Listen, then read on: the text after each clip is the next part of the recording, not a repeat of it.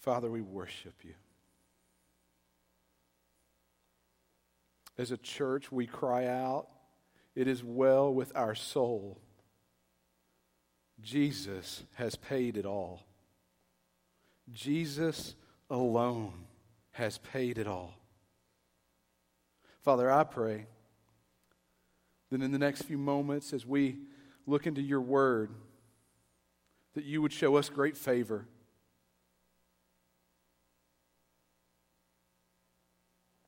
That through the power of your Holy Spirit, you would not just give information to our minds, but that you would change our lives with the truth of the gospel. That we might leave resting in you and you alone. That we might leave growing in you and you alone. And we might set aside the things that would distract us. Lord, we love you. And we pray in the name of your Son, the name of Jesus. Amen. Um, I want to begin this morning by acknowledging a little something about our culture here in East Tennessee, in the South, and the mountain culture that we live in. Uh, we're not really high on confrontation in the South. It's why we are known to have Southern hospitality, and it can be a very kind of humorous thing. It, can be funny. Uh, I remember when I first moved back here, I'm originally from here, but I spent a good 15 years away and up north in bigger cities. And I remember coming back here, and I, honestly, I struggled a little bit with it. Um, I, I realized I was much more direct in my conversation than others, and it was just kind of hard. And I remember I was talking to someone in the church, and we were trying to find someone who uh, would fit a, a, a, certain area of service and wanted to make sure that was a good chemistry fit for them and a place they would do well. And I asked somebody, because you know, when you're new, you don't know everybody that well. I said, Hey, what do you think about John in this role? And they said to me, Well, what do you think? And I wasn't, you know, really that far ahead, and I'm a little slow, and so I began to answer the question. That's a mistake. Shouldn't do that. But I did. I began to answer the question. Well, I think it's a really good idea. And, and I went in the reason why. And the whole time I'm talking, tell them why it's a good idea. Yeah. Mm-hmm. They're nodding. They're agreeing. They're telling me what a great idea it is. But the whole time they're doing all this, I'm looking in their eyes, and in their eyes they're saying, This is a horrible idea. But nothing in their body language or in their speech is saying any of that. So finally, I, I had to use my uh, we call it a southern language, that southern discernment to realize you're saying this, but that's not what you mean. And so I, I said, wait, let me ask again. So I went through and I said, so you're saying you think John Smith, this is a good fit for him? They go, oh, that's the John you're talking about. I thought, oh, yeah, that's a horrible idea. That guy's going to be so much better. I'm so glad you're going to do that. That'll be a really good. And I'm like, wait a minute. Two seconds ago, it was a great idea. You agreed. Now you're telling me it was a horrible idea. We live in that kind of a culture. And sometimes it's funny, sometimes it's a great weakness to us, even to the point of sin. I want you to know if you're going to live like Jesus, you're going to have to come out of some of that culturally, and you're going to have to be a little more confrontational. Because Jesus was confrontational. He was highly confrontational, not in an unloving way, but in an edifying way. And when Paul is writing here to the Colossians, this whole epistle is really kind of encapsulated in the fact that they are being confronted falsely, accused of something they are not. And Paul is writing to them, telling them, You must stand up. Stand up. Confront the false accusation that is against you. And so there's a charge here for confrontation. See, Paul is writing to them because they have been accused of not really being in Christ, at least not the way they should be. And Paul is saying, No, but you are, and you must stand up for the true gospel. And so I'm not going to build to some hidden crescendo this morning. Uh, I'm going to let you know kind of where we're going from the, the very beginning, but give you an illustration so that you can begin to, to see it as we walk through it. It's a simple illustration. Uh, it's kind of light, it's fun. So I want to show you a picture, and I want to ask you if you know what this is. Now, don't say a tree. I know nothing about plants. Uh, if I touch it, it dies. Uh, but even I know that that's a tree. Do you know what kind of tree it is? And how many of you are confident that you would bet? Like, man, I would bet, like, you know, my kid's college fund, I know what that tree is.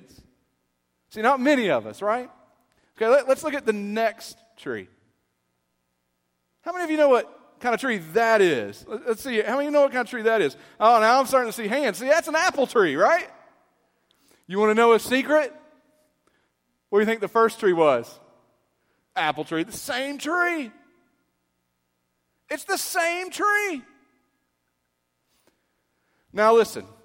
The first tree is an immature tree. It hasn't grown, it's not producing fruit.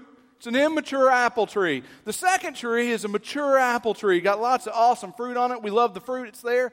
Great apple tree. Does the fact that the first tree is immature and not grown yet make it any less of an apple tree? No. See, listen, what it is, what it is, isn't defined by its maturity, its practice, or even its fruit yet. We may know it and recognize it by its fruit. Watch, there's a distinction. But what it is does not change. It is an apple tree. This will be Paul's point. You are in Christ because of your faith in Jesus, because of his work, not because of your works.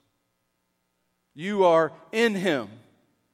And there are people who are coming to the Colossians and they're saying, but you're not really in him because you haven't done this, and you're not doing this, and you're not doing that. And that is the setting for Colossians chapter 2. We're going to begin in verse 16, and it says, Therefore, let no one pass judgment on you. Let no one pass judgment on you. So here's that first charge for confrontation. You're going to have to stand up for yourself. Don't let somebody say something about you that's not true. Now, listen, judgment, we, we always like to say, don't judge. The truth is, there's a lot of judgment in Scripture that we are called to. We're called to admonish our brothers and sisters in Christ, we're called to correct. We're even told by Christ that we will know those who are in Him by the fruit they produce. There's judgment involved in that.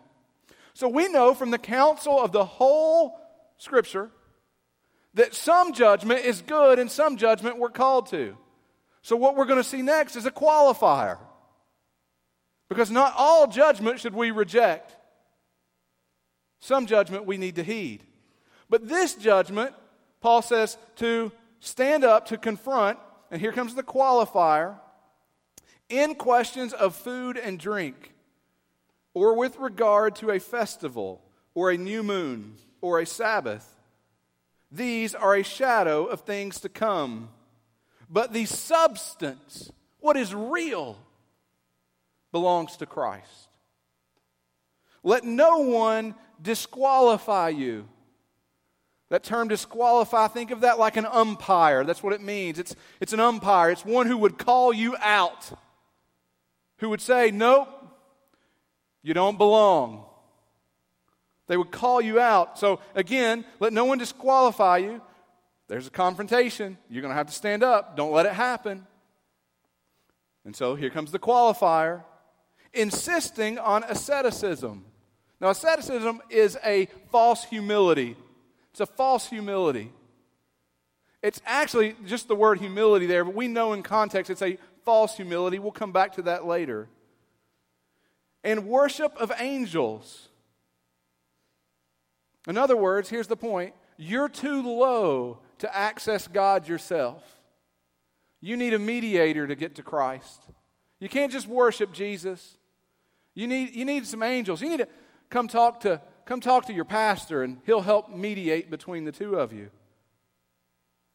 So he says, Let no one disqualify you, insisting on asceticism and worship of angels, going on in detail about visions, puffed up without reason by his sensuous mind, and not holding fast to the head. In other words, abandoning substance for speculation. From whom, the head, from whom the whole body, nourished and knit together through its joints and ligaments, grows with a growth that is from God. In Christ we grow, in Christ we mature. Verse 20 If with Christ you died to the elemental spirits of the world, why? Why? As if you were still alive in the world, do you submit to regulations? Do not handle, do not taste, do not touch, referring to things that all perish as they are used, according to human precepts and teachings. These have indeed an appearance of wisdom in promoting self made religion and asceticism and severity to the body. But they are of no value, not even a little. They are of no value in stopping the indulgence of the flesh. And so Paul is writing, and this whole section here uh, in Colossians chapter 2, even going back to what Mike has preached last week, is really a warning against falsely defining our spirituality through a few things. Last week there were two of them. The first one that Mike talked about was intellectualism verses 8 through 10. It's Christ plus man's thinking. Let, let, me, I can, I can speak to this just easily with some boldness. No child left behind. Remember No Child Left Behind? You got No Child Left Behind? Man, I, I, I owe my entire education to No Child Left Behind. Here's what I've realized if you just don't quit and you're willing to pay some money, they'll just keep sending you through more school. And then you get to the end and they give you this sheet of paper and they call you a doctor. And all you did was just kind of keep going. Listen, from one who has one, listen, here's my point. Those people who think that sheet of paper does anything to advance their spirituality, in and of that sheet of paper, they are delusional. They're delusional. Just as delusional as those people who would use the word theology like it's a bad word, apologizing for it, acting like that's all just for some smart people. Because here's the point there is no correlation between this kind of academic, smart, and a pursuit of knowing God. They're not the same thing. And some of the people that I am most proud of in our church are the most least educated people who can barely read, who open up their Bible every morning and spend hours praying, fighting through the words, that they may know God more. Not because they're pursuing some academic understanding, not because they're pursuing some philosophies of man, not because they just want to come across intelligent, but because they want to know God. A sheet of paper doesn't make you more spiritual, and a title doesn't make you more spiritual, and an education in and of itself doesn't make you more spiritual. And neither are those things an excuse to keep us from pursuing God's Word, His revelation of who He is and who He's called us to be. Because our spirituality isn't defined in those things. Next, we see Paul move on and he begins to talk about circumcision. Circumcision in the Old Testament is given as a sign, a covenant between God's people and God. It was a sign that these people are my people. And by the time we get to the New Testament, God's people begin to really struggle with this idea. Because now to be God's people means to be in Christ. But man, this was such a significant symbol of belonging Listen, church, if we don't understand circumcision as it comes into the New Testament, we will greatly struggle to understand the tensions and the context of the New Testament.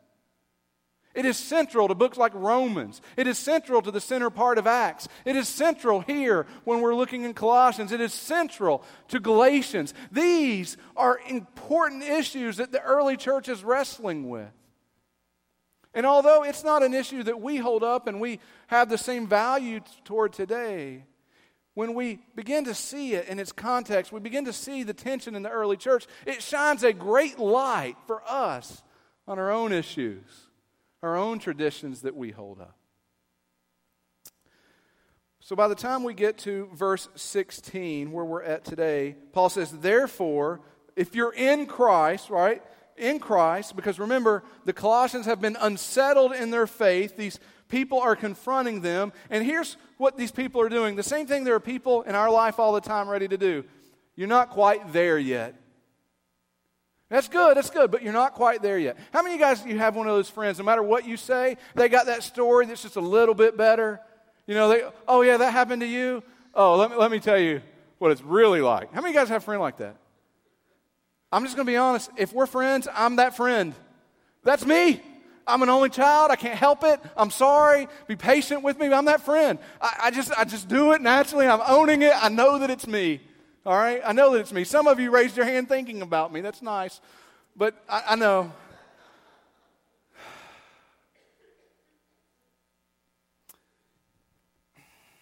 Here, they are saying, Oh, yeah? You think you're in Christ? You're not quite there yet. I know you got Jesus, but you need some of this other stuff too. Isn't it funny how those people who want to tell you you're not quite there yet, they always know what you need to get there. And they've always got it.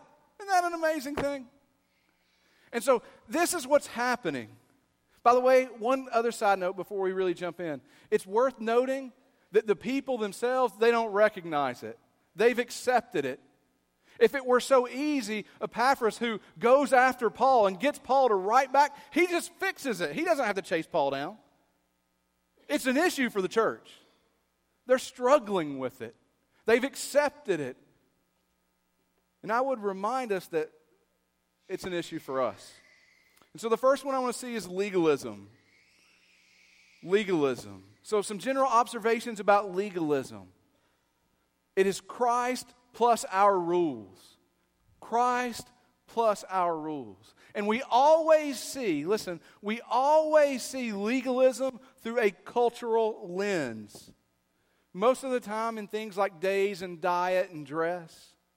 And when we see those things in a cultural lens, what it means is that legalistic practices outside of our culture, outside of our culture, they seem extreme.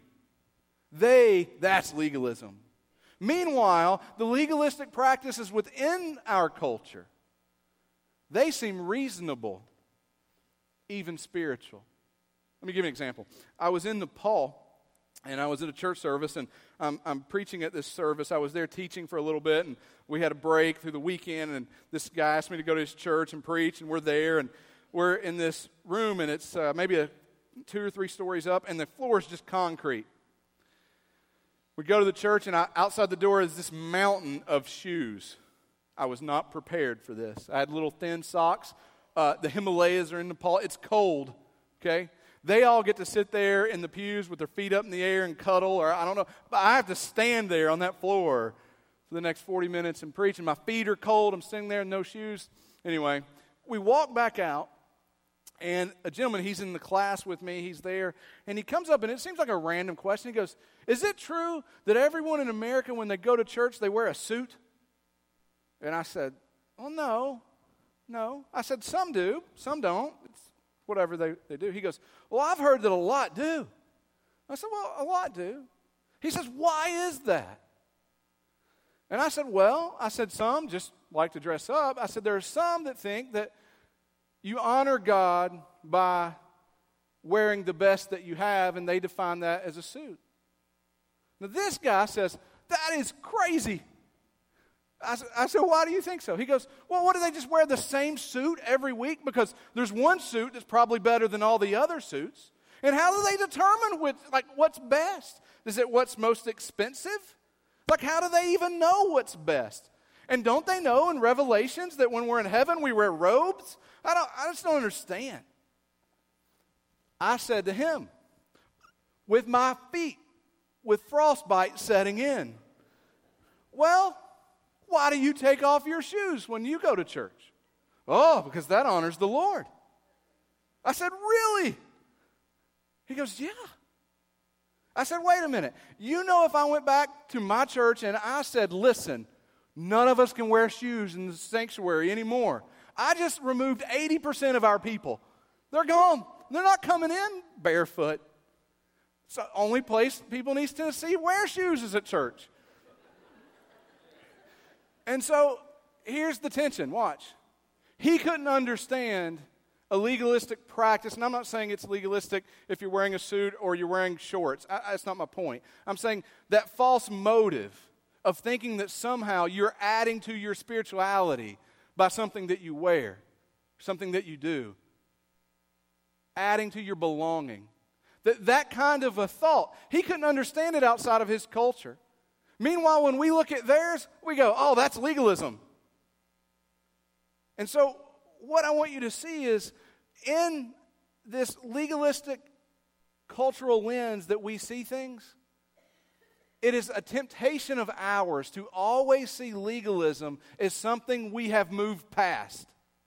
It's what I used to be, it's what we used to be. And not to see the real tensions of adding those kinds of works, those kinds of rules today. Here's what I want you to know we, me, you, we still struggle with legalism. Because the pride that is in us wants to add something.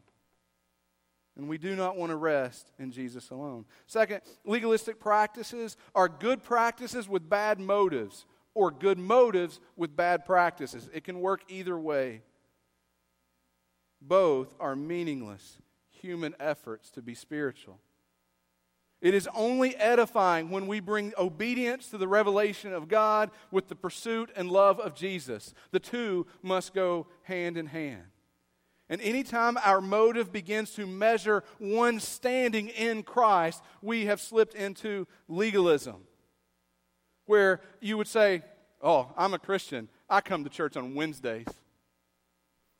I'm a Christian. I'm in a life group. Or you begin to see that person out in society and I don't know, you see them in whatever setting that's in, and you begin to put some kind of branding on their efforts or their works. You know, 25, 30 years ago, you might have seen someone and seen them outside, and maybe they're drinking or smoking, and you say, well, they're not a Christian. What are you measuring their faith on? Think about that. these practices that are here, Paul's beginning to acknowledge that legalism, Christ plus man's rules, have no effect, listen, on our belonging in Christ. Verse 16, therefore let no one pass judgment on you. There's that confrontation again. In question of food and drink, or with regard to festival, or a new moon, or a Sabbath in the first century church, circumcision, dietary laws, uh, the days, the Sabbath, the festival days, these were huge things. Probably the only thing that really, of those that kind of linger with us today, might be some of the Sabbath practices. I remember as a kid, if you mowed your yard on a Sunday, I don't know what would happen, but you were going to die. A lion would come out of the woods, eat you, you would get struck by lightning, but it was a bad thing. You just didn't do that, right? You don't do those things. We continue to judge one another's standing in Christ by external rules. Understand, Paul's not writing, he's not talking about necessarily a pursuit. He's not necessarily talking here about a pursuit. He is talking about their standing in Christ.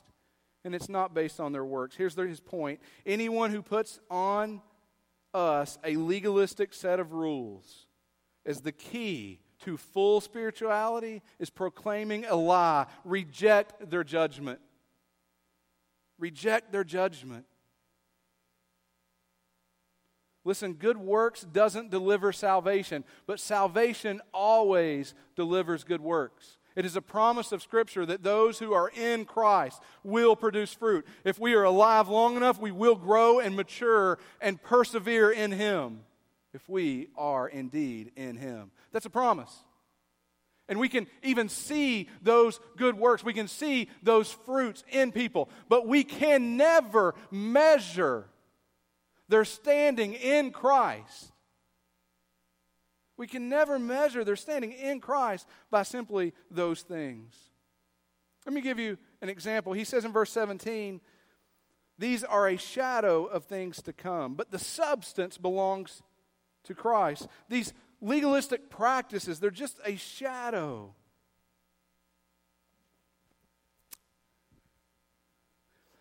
I have a projector downstairs in my basement. And let's assume that my wife is gone for two weeks on some trip or something. If she's gone for more than 30 minutes, my whole house and world falls apart. But she's gone for two weeks. I mean, it's, it's, it's a disaster there. I mean, I am missing her terribly. And so I decided to go downstairs and turn on the projector and watch some home movies.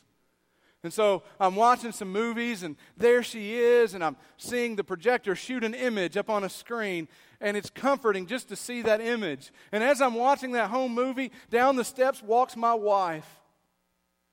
And she walks into the room, and I say, Hey, wait, wait, I miss you. I'm watching you. Boy, that's an absurd thought, isn't it? That's what Paul's saying we do through legalism.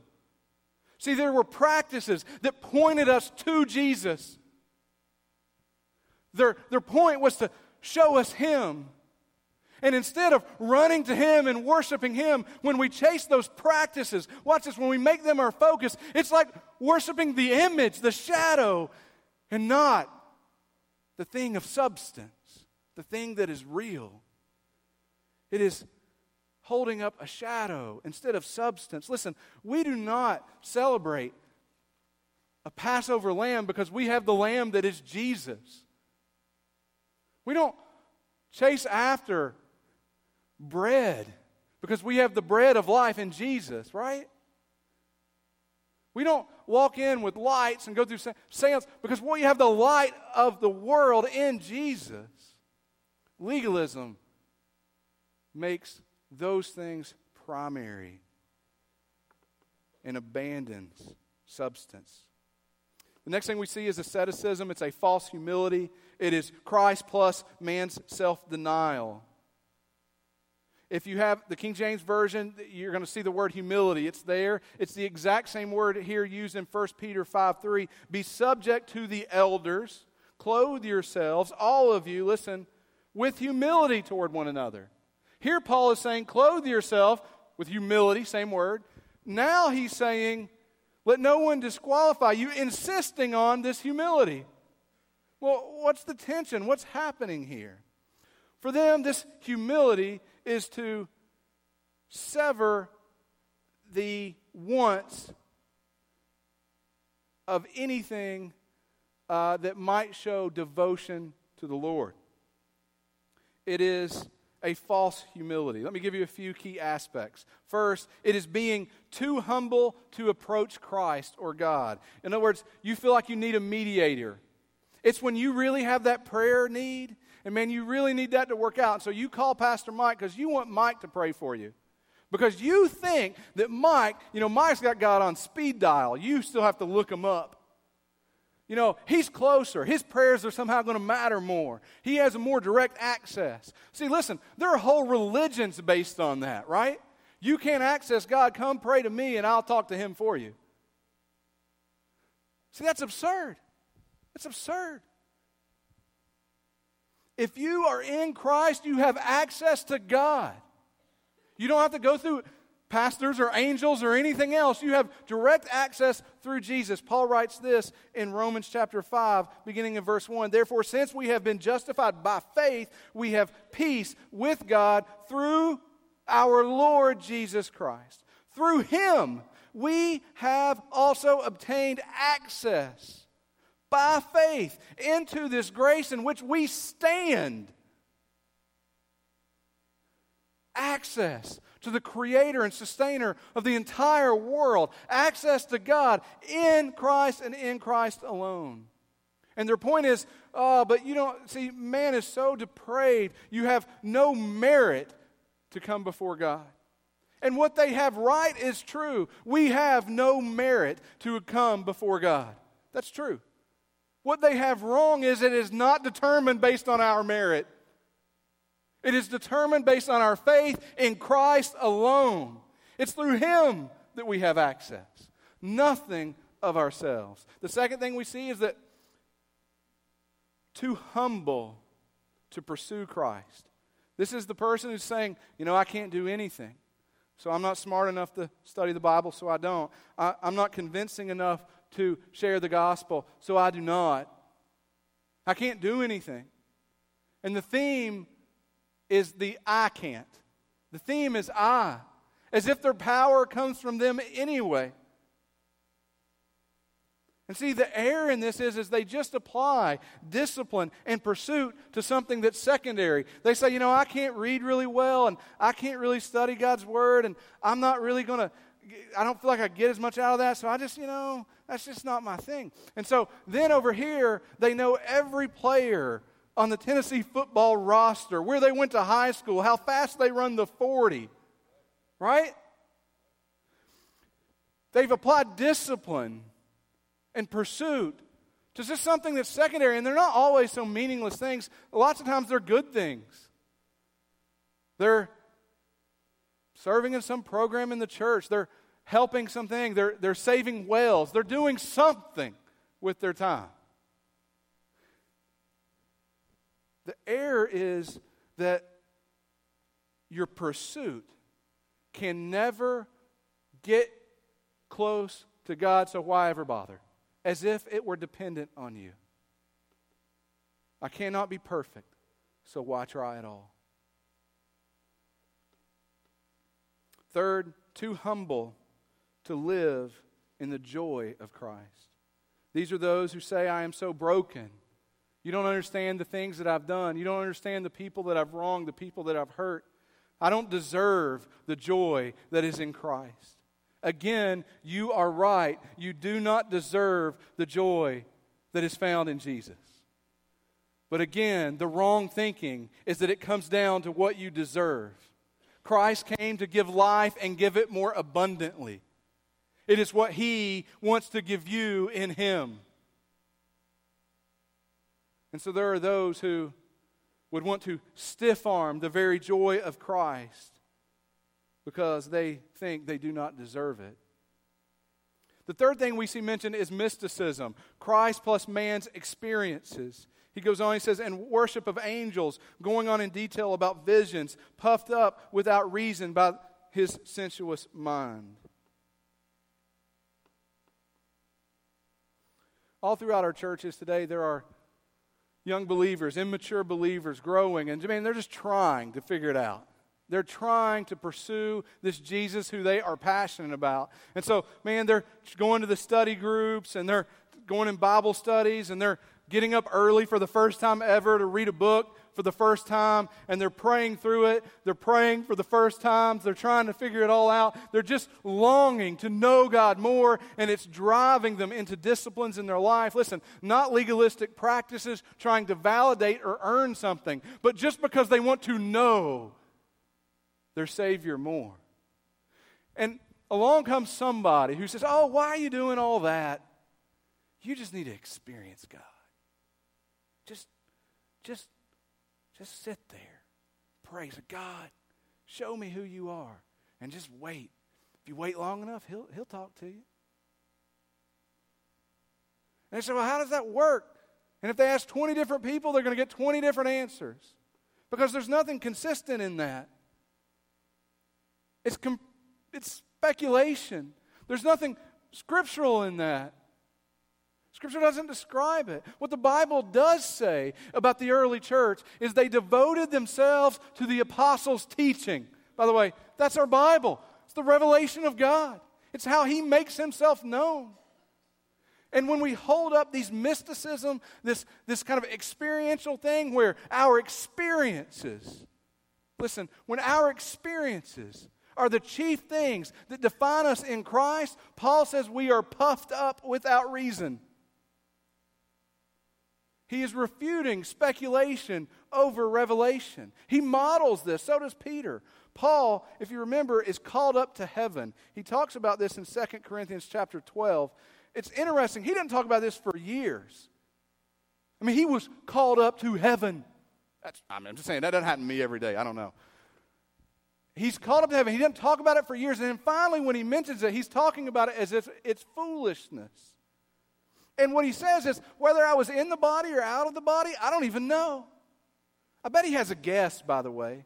But he doesn't know. Here's what he's saying I can't even trust my own experience. I can't even trust to discern my own experience enough to tell you if I was physically in heaven or just somehow spiritually in heaven. I don't really don't know. He goes on in verse 6 and he says, For I would be speaking the truth if I told you all about it, but I refrain from it. Now, this is a big experience. I refrain from it so that no one may think more of me than he sees in me or hears from me. Here's Paul's point I don't want you to be captivated by my experience, by my speculation. I want you to be captivated by something better the truth of the revelation of who God is that is absolute, that you can count on it. Peter says the same thing about the mountain of transfiguration, where he saw Moses and Elijah in a mountain shake and heard the audible voice of the Father speak to the Son. And he said, In this we have a more certain revelation than even their experience. And so he's refuting inflation over inspiration. See, these people, they're claiming to be inspired but they're really just inflated with hot air. That's what my mom used to say about me growing up. Just inflated with air, just filled up, puffed up. Claims to be wise, they do, but just full of wind. See, Christian mysticism is a roller coaster. It will never let you just be content in Christ because you're always living for the experiences, the spiritual highs. Instead of making the foundation of your faith truth. Paul says, listen, your experiences do not make you in Christ. Jesus and Jesus alone do that. And so, some general observations about all these lies, and we're going to have to go quickly. First, all make the secondary primary. Verse 19, not holding fast to the head all these abandon the substance of who Christ is for speculation, for rules, for a shadow. Number two, all are popular. They're all popular. It says in verse 22 according to human precepts and teaching. Listen, fighting against these things in your life, standing up for them, standing up for the gospel against them, listen, this will not be a popular thing. It wasn't common for them, it was uncommon. It drove Epaphras all the way to Paul and for Paul to write a letter back. Not succumbing to these, one of these, if not all of these, is a rare thing. The point is, assume you are at risk. Do not think you are past these things. Remember, Paul wrote to the entire church. He didn't just name a few people who struggled with legalism. He wasn't just like, hey, Tom and Ed, I heard you got this, get that together. Oh, by the way, the rest of y'all are good. He wrote to the entire church and warned them. Third thing, why is it so popular? Because all of these can be well meaning. Verse 23 says there's an appearance of wisdom. An appearance of wisdom. Because they appear good. And so I think there are many believers who fall victim to these very things, and they're well intended.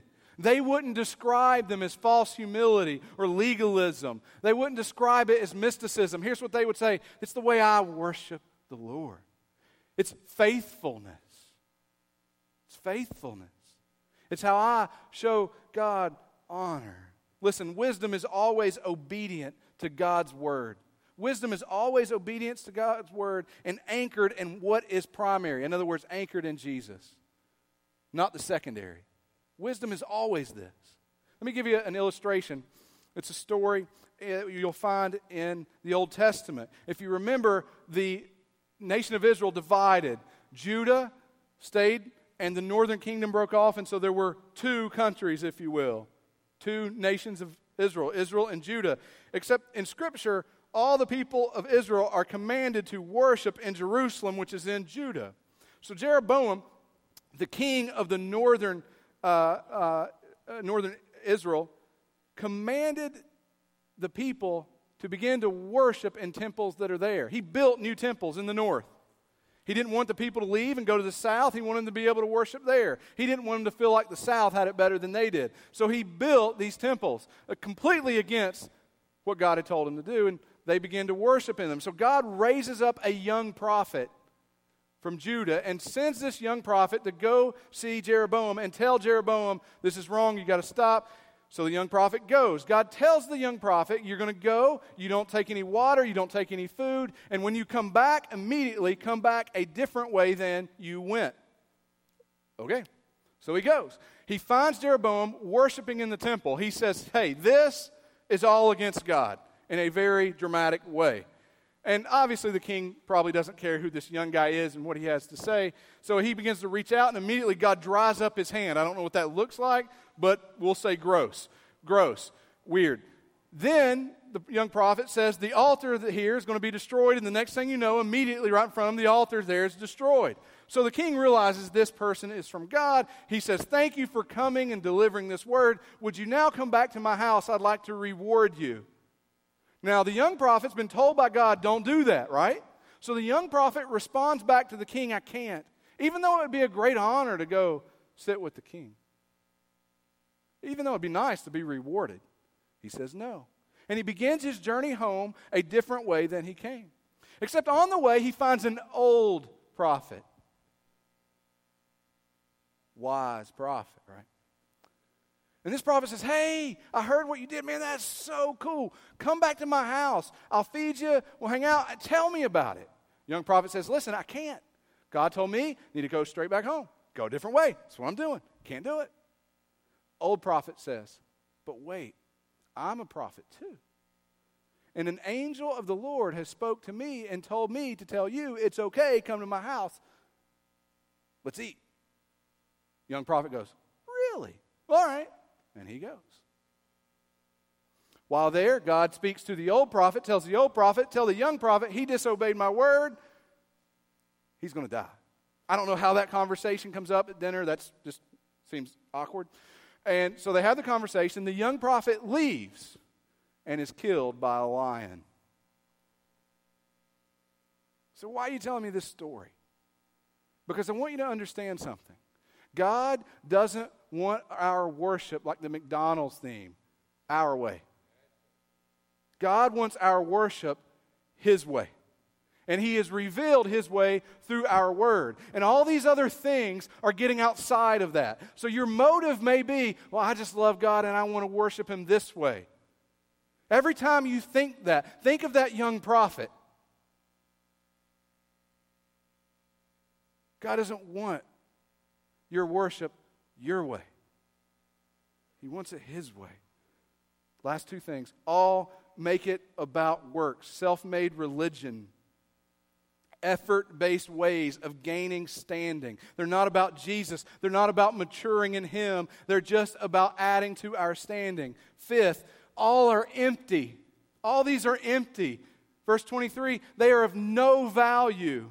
Apart from connection to Jesus, absolutely no value. They are of no value in stopping the indulgence of the flesh. They are empty. I think this is why so many people in the church are just miserable. Have you ever seen those miserable people in the church? Man, they're just curmudgeons and just, man, you just feel bad for them. There's no joy in their life. And you think, why? Because they're spending the week after week after week so close to the truth, but instead trying effort and work to earn something they're never going to get that way. I can't stand to work on something for five minutes if it doesn't produce something. I can't imagine going through my whole life pursuing legalism as a way to add standing, only to never get anywhere. I think this is why sins like gossip are so prevalent in our church. What's the conclusion of all this? Listen, here it is Jesus plus nothing. Jesus plus nothing. The Jesus followers, the Jesus followers' spirituality is defined in Christ alone. In Christ alone. So, what does that mean for us today? What do we do with that? Three points of application fast. First, rest in Jesus alone. Rest. Substance is in Him. Hold fast to the head. Put your hope, your standing in Him. Second, Defend your faith in Jesus alone. Whether it is your culture or not, stand up for the truth of the gospel. Christ and Christ alone is the power unto salvation. It will be unpopular and it will cost you. By the way, I have, to, I have to take a moment just to make sure you understand the distinction. Go to Romans chapter 14. You need that for some context. Because here, Paul is talking about standing up and confronting the false teacher whose motive is to trip up people in their understanding of the gospel. In Romans 14, we have a similar conversation talking about Christian liberties, except there, Paul is talking about the weaker brother who is attempting to honor the Lord in his actions. And our response as believers needs to be different to those two audiences. I don't have time to chase that, but we need to acknowledge that as we walk through it. But you have a responsibility to stand up for the purity of the gospel. Finally, mature in Christ alone. Grow with a growth that is God's. Seek Him in obedience in His Word. Not out of legalism, not out of false humility or mysticism, but because you long to know Him and know Him the way He has called you and ordained for you to know Him. As the team comes up, I want to read to you verse 6 and 7 from chapter 2, a little bit before. Paul says, As you have received Christ Jesus the Lord, so walk in Him, rooted and built up in Him, established in the faith it is all about Jesus. We do not sing, Jesus paid some of it. We sing, Jesus paid it all. He and He alone has accomplished it. He and He alone is going to be the source of your rest, your confidence, and your growth. Today, you must decide is your faith in Christ and in Christ alone, or is your faith in Jesus plus something? And I will tell you, if it is Jesus plus anything else, you are missing the gospel. And today, you need to do business with God. Would you bow your head for just a moment? We're going to say a spend a short time in prayer. And then I'm going to ask that you make this song a song of response. Father, if there's someone here who does not know you, I pray that through the power of your Holy Spirit, you would make yourself known to them today. That you would compel them to saving faith, to faith not in a religious practice or structure, not in their works, not in their mind, not in their emotions, not in their experiences, but a faith in you and you alone that would forever change their life. And for those of us who are in Christ, may we rest assured that we are in Christ, not of ourselves, but in you. And may we worship you as such. And may we count on you for our growth and you alone. Lord, do this work in us. I pray. In the name of your Son, the name of Jesus. Amen.